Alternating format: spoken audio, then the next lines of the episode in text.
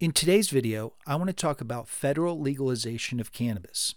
Federal legalization of cannabis has had a few attempts over the past year, but I never really felt 100% that this was something that's going to happen.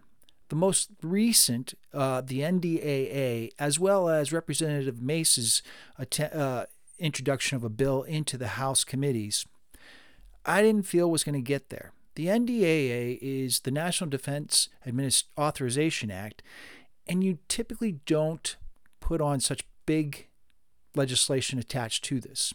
I thought of that as a dud, and sure enough, recently the Senate stripped it out. Specifically, Schumer out of New York. Senator Schumer basically has an agenda with cannabis. If you take SAFE and you push that through with that agenda, that's sort of the flagship you take that away, getting the rest of the cannabis legislation to be pushed through is sort of a null event. No one's really going to be interested in it. Over the weekend, we've had some information come out. The Cannabis Caucus to Congress, which didn't even really know there was one, but there is, is a group of individuals, not many, bipartisan, who uh, are Congress people.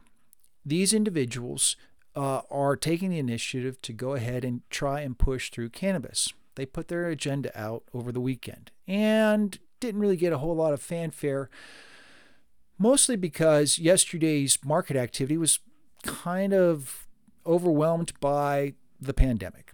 So there wasn't really a whole lot there. But I asked the specific questions and I kind of looked around and I asked some questions. What's going on with federal legalization of cannabis? What is the opportunity for this to happen? The real core of this is banking. This is the one thing that you're going to have to focus on. If you'll recall back, if you're old enough, if you recall all the way back to the war on drugs, one of the things that they wanted to shut down was cash because the feds can't trace cash. This all through the 80s and into the 90s, 70s as well, but not as much so. This is one of the things that they were wanting to, to target. Well, what we have now is an $18 billion industry that's 100% cash. The feds aren't really jiving with that. Now, they may come up with some hyperbole as to all these various reasons as to why they should be uh, legalizing this with the SAFE uh, Act. there's been a lot of high profile robberies. Why? Because that's where the cash is. Simple enough. And if they were to push this through, then cannabis companies, federal legalization of cannabis would allow for cannabis companies to utilize banking. Then, of course, there's some other outlying things that will occur. Major players in the markets will then be able to acquire cannabis stocks and things like this. So that's a very positive thing. But the real core behind this always looks towards safe banking. This is the one thing. You're talking $18 billion in cash that the federal government has no capabilities of really looking at. That's going to be the driving factor. So, the caucus, the Cannabis Caucus for Congress, over the weekend put out a memo basically outlining their goals and what they plan on doing in this upcoming session. Now, they'll take their winter break probably around uh, early part of January Congress will come back and all the committees will start receiving potential bills for consideration in the committees. The caucus has presented many different outlines that they're going to present to every single, pretty much every single committee there is in Congress. Because cannabis kind of affects everything. You're looking at potentially uh, veterans, PTSD, um, banking, of course, as mentioned, um, research and development for universities and for pharmacology and things like this. Cannabis has the potential to really be looked at by various, if not all, the committees. Uh, indigenous tribes. Indigenous tribes here in the United States are within states, but they're regulated or um, the laws that govern them are really federal only. So if you have a state that's 100% legal cannabis for adult use, medical, recreational, whatever, the tribes may not necessarily be so.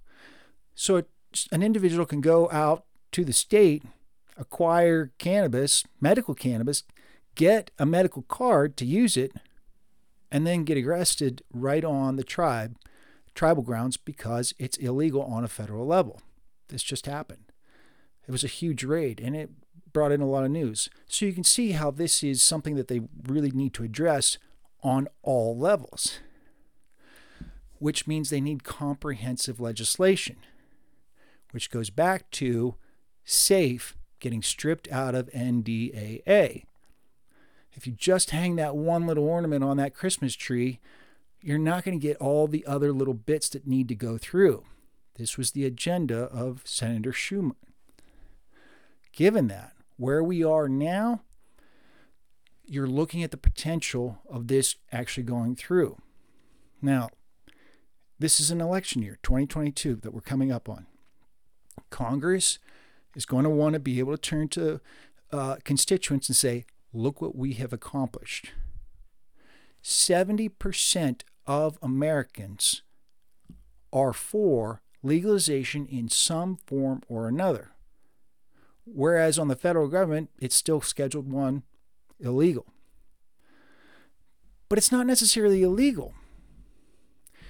Within one of the Farm Acts, back I think it was 2016, they basically defunded the capabilities of the federal government to enforce Schedule 1 under cannabis.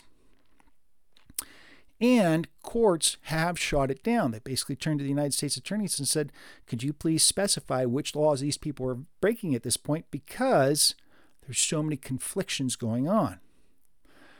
So con- Congress really does need to sort of up their game when it comes to federal legalization of cannabis.